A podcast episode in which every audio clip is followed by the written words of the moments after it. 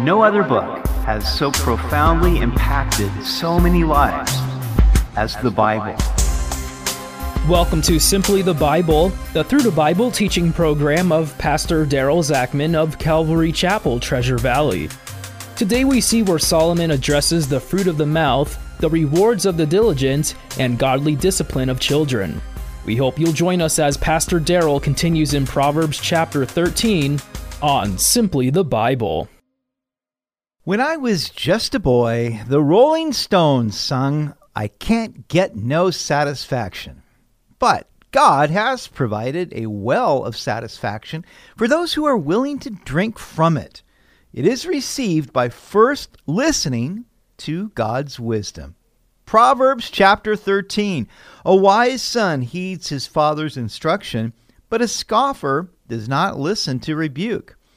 Now, Solomon was a wise son. He listened to his father David and he wrote these proverbs. But a scoffer does not listen to rebuke. If we will listen to the rebuke of men, we will be far more likely to listen to God when he corrects or rebukes us. A man shall eat well by the fruit of his mouth, but the soul of the unfaithful feeds on violence. He who guards his mouth preserves his life, but he who opens wide his lips shall have destruction. So you will eat well by the fruit that comes from your mouth, provided that your mouth is producing good fruit. But the unfaithful soul feeds on violence. There are those who cannot sleep at night until they've done violence to another, and if not to their physical body, then certainly to their reputation but they prove their own unfaithfulness to God and to their fellow man. Rather, if you guard your mouth, you will preserve your life. James tells us that the tongue is a restless evil that is set on fire by hell. It takes a strong bridle to tame it, but this discipline begins deeper in the heart. For it is from the overflow of the heart that the mouth speaks we must watch over the meditations of our heart with all diligence first. Then, as a second line of defense, we must carefully guard the words that come from our mouth like a sentinel at the city gate. If we do this diligently, then we will preserve our life. But the person who opens wide his mouth, who lets the thoughts of his heart pass through unfiltered and unbridled, guarantees his own destruction. The soul of a lazy man desires and has nothing, but the soul of the diligent shall be made rich. The lazy man desires the gain of diligence without the diligence that gains. Therefore, he has nothing. But the diligent soul increases wealth, and if he is wise, then he will be rich toward God and others. A righteous man hates lying but a wicked man is loathsome and comes to shame. Righteousness guards him whose way is blameless, but wickedness overthrows the sinner. So the righteous man hates lying because God hates lying. He's a God of truth. And righteousness guards the way of the blameless. Now, being blameless means walking in integrity.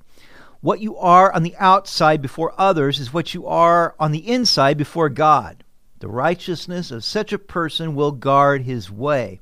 This breastplate of righteousness will also guard his heart from the accusations of people and the devil. But wickedness overthrows the sinner. Now he will blame others, but it is his own wickedness that overthrows him and leads to his destruction. There is one who makes himself rich, yet has nothing, and one who makes himself poor, yet has great riches. The ransom of a man's life is his riches, but the poor does not hear rebuke. There is a certain hypocrisy that can be found in both the rich and the poor.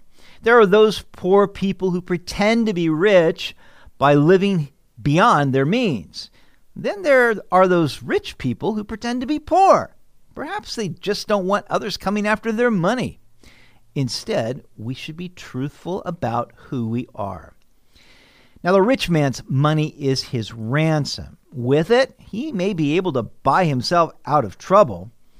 But there are poor people who won't hear a rebuke.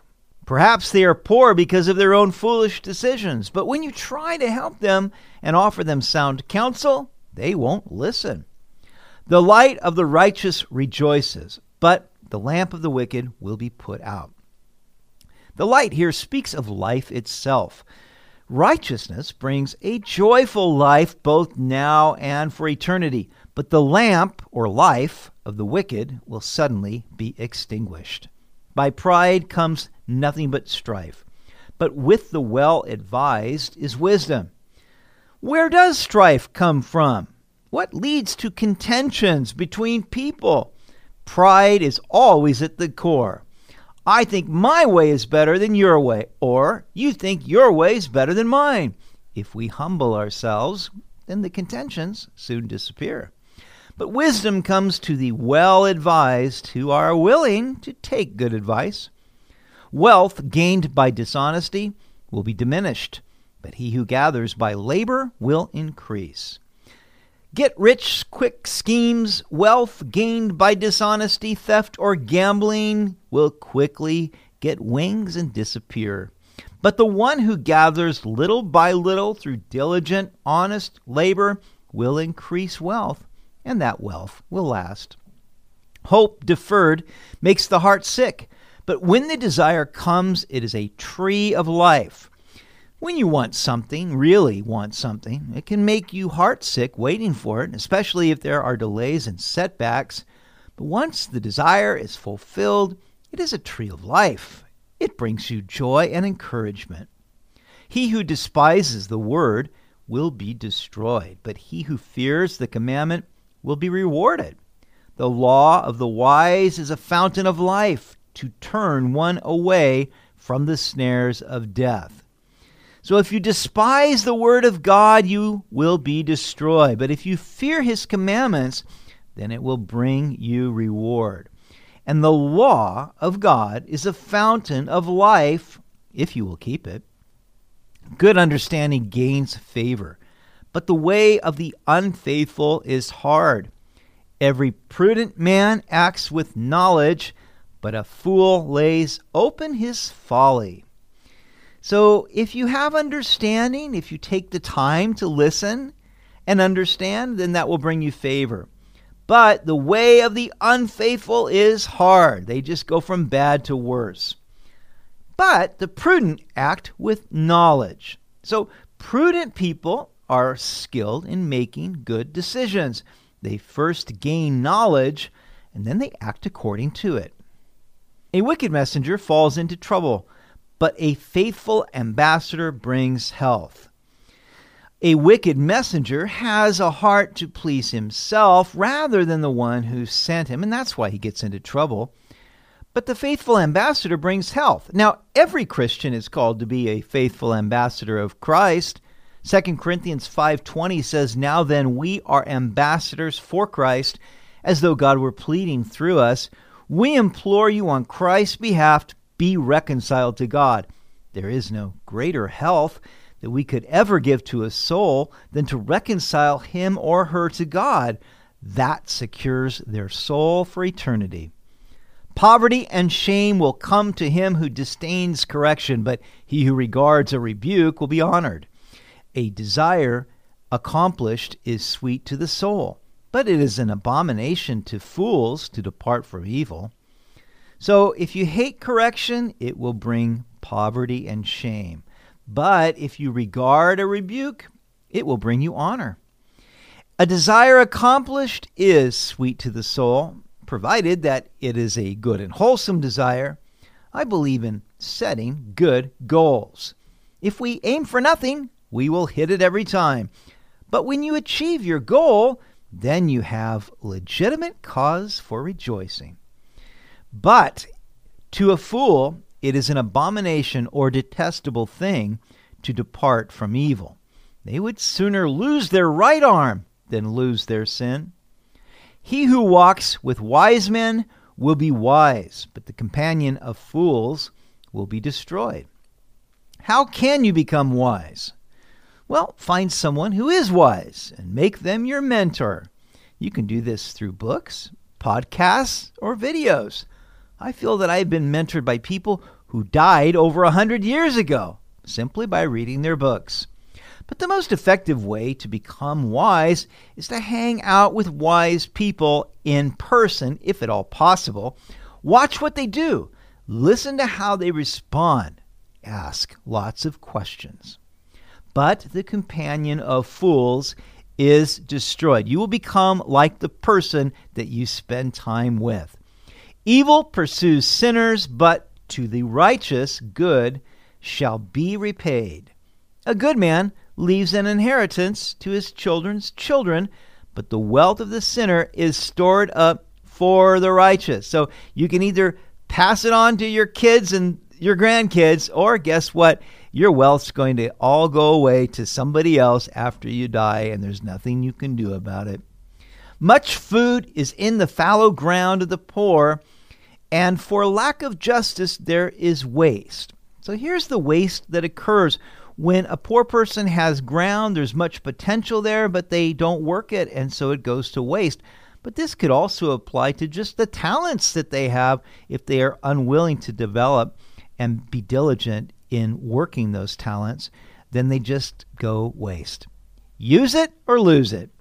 He who spares his rod hates his son, but he who loves him disciplines him promptly. If you love your child, then you will discipline him or her accordingly. If you won't discipline your child, then society will, but by then it will be too late to save him. That's why we must discipline our children promptly. Now, that doesn't necessarily mean immediately. There are many times when I would come home, my wife would say what our kids had done, and I would just get angry. That wasn't the best time for me to discipline, but I would but I would go to them and say, I'm not sure what I'm going to do, but you need to go into your room and wait it out. Oh, they hated that. But then, of course, I would come back, having thought through it, maybe prayed about it, and bring whatever discipline I felt would be appropriate. Now, when we give discipline, it doesn't mean that we do it in such a way that provoke our children to anger or discouragement. We should discipline them from a heart of love and wisdom and not in reckless anger. It is better to give yourself a cool down period than to harm your child. If you use physical discipline, such as spanking, then your child should be able to recover physically in a matter of minutes. This verse is no excuse for child abuse. The righteous eats to the satisfying of his soul, but the stomach of the wicked shall be in want. So, how can you be satisfied? Well, you eat from the Word of God. Jesus said, Whoever drinks of this water that I will give him will never thirst again. There is true satisfaction in both the bread of life and the living water of the Holy Spirit, and we get both through Jesus Christ. You've been listening to Simply the Bible the Through the Bible teaching program of Pastor Daryl Zachman of Calvary Chapel, Treasure Valley. For more information about our church, please visit our website at calvarytv.org. To listen to other episodes, go to 941thevoice.com or check out our podcast on iTunes or Spotify. If you have any questions or comments, please contact us through our website Tomorrow, we'll see where Solomon contrasts the wise and foolish woman, considers the bitterness and joy of the heart, and marks the way that seems right but ends in death. We hope you'll join us as we continue in the book of Proverbs on Simply the Bible.